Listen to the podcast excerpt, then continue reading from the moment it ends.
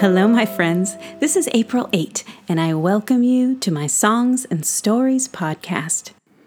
Take a second today to subscribe, and you'll never miss another story. Now, today's story is called Meggie, Felix, and the Snowy Little Minute. it's episode 18. Now, I like to start out all of my stories with a special little song that goes like this. Oh, ye time bound travelers, lay down your cares and rest your bones, and I'll tell you a fairy tale that I have come to know. And now it's time for our story. Meggie, Felix, and the Snowy Little Minute. Meggie was in a snit. Oh, she was so upset. She checked her reflection in a frozen puddle to make sure that steam wasn't actually pouring out of her long, floppy ears. The cold wind whistled through her whiskers as she hopped along the snowy path to the edge of the woods that led down to the ice covered pond. All the little burrow bunnies in their long winter fur and woolen mittens were skating and giggling. Today was the day. Everyone was there. Everyone but Meggie. Oh, and Felix. Felix, come on, slow pokety poke, Meggie called to her baby brother Felix. Well, Felix was hopping along behind her in her tracks, trying so hard to stay out of the deep snow that was up to his nose, which wasn't really that deep because our Felix was not a very big little bunny. he shivered with cold all the way from his wee pink bunny nose to his soft, cottony bunny tail. All little Felix wanted to do was go home and curl up in the fuzzy wonder of their burrow with his mamma. But their mamma, Mrs. Beatrix Bunny, had asked Meggie to bring Felix along to the ice skating party so that she could clean their winter burrow in peace. And so here little Felix was, fumbling through the snow, with icicles starting to form in all the places where his warm bunny breath steamed up to touch his long white whiskers. The blue woolen scarf his mother had knit for him was carefully tucked up under his chin. Still, it was of little use against the chilly wind that blew off the icy pond and into his big brown bunny eyes. Felix tried hard to keep up with his big, busy sister, but it wasn't easy. Plop, blop, hop, plop. But hang on, dear wonderful listener, I have a question for you. Are you wondering to yourself, why oh why are these bunnies out in the snow in the first place? Don't bunnies sleep all winter? Isn't that called hibernation? Well, yes, this is true. Bunnies do hibernate in the winter. And hibernation, if you don't quite know, because it's a pretty big word, means sleeping away the winter until it's time for spring and the world to warm up again. Except, my dear wonderfuls, every once in a while, on sunny winter days, all the bunnies wake up for just a little minute and they put on their coats and their hats, their scarves and their mittens. They grab their sleds and their ice skates and they step out into the brilliant white wonder of winter to have a little bite to eat and to play. They don't want to miss the whole winter. Oh no, just most of it. And now Meggie was missing their little minute of snowy fun because of Felix. Oh, could he be any slower? No, she didn't think that he could. But just then, Meggie heard a little sniffle. She turned around in her tracks to see slow, quiet tears streaking down Felix's soft, furry face and into the snow. Felix had stopped everything to blow his nose into his handkerchief. Uh, I can't keep up with you, Maggie. Uh, I'm, I'm, I'm sorry. his teeth were chattering and he sounded so sad. well, Maggie sighed. She could see how miserable her baby brother really was. But on the other hand, she could see all the fun her friends were having, and they were having it without her. Today was her snowy little minute, and she didn't want to miss it. There was Bella Bunny skating arm in arm with Shay Squirrel, and over there, Juniper was building a snow fort with Toby. Oh, and Josiah, too. Oh, Maggie couldn't wait to throw a snowball at Josiah. but that is another story, dear listener. Maggie could see that Izzy was sliding down the steep snowbanks with Liam and Elise and Noah, and uh, oh my goodness, Maggie couldn't even take in all the fun that was being had without her. Maggie looked back at her baby brother and she thought for a second. Hey, Felix, do you want to ride on my back? Well, Felix stopped crying. He opened his eyes wide. he loved to ride on Maggie's back. It was the most fun thing in the whole world. Yes, said Felix. Okay, then, said Maggie, crouching down a little so he could jump up on her back. Now hold on tight and don't pull too hard on my ears. That hurts when you do that. And so Maggie finally arrived at the ice skating party. And by arriving, I mean, well, uh, she came falling down the snowbank and onto the icy pond face first, whiskers and ears flying. For with her baby brother on her back, she couldn't really see where she was going on the snowy path.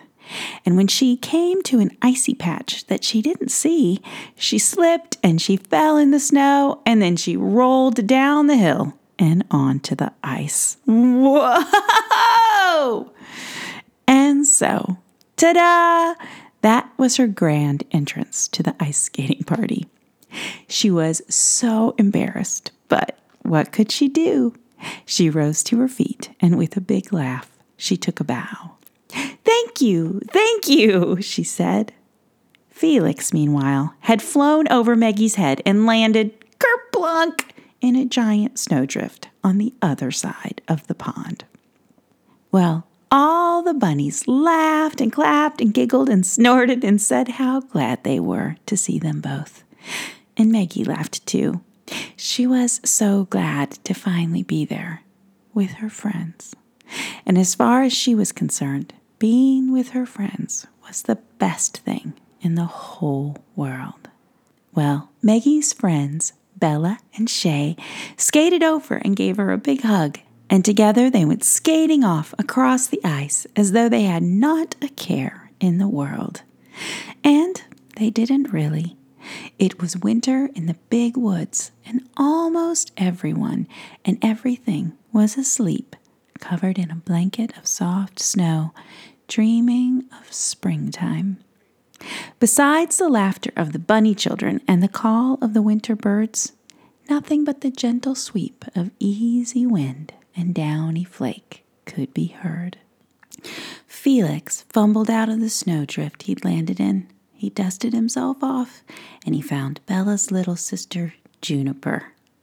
She took one long look at him saw the tear tracks on his furry face and the bits of snow still falling out of his ears, and she gave him a warm hug.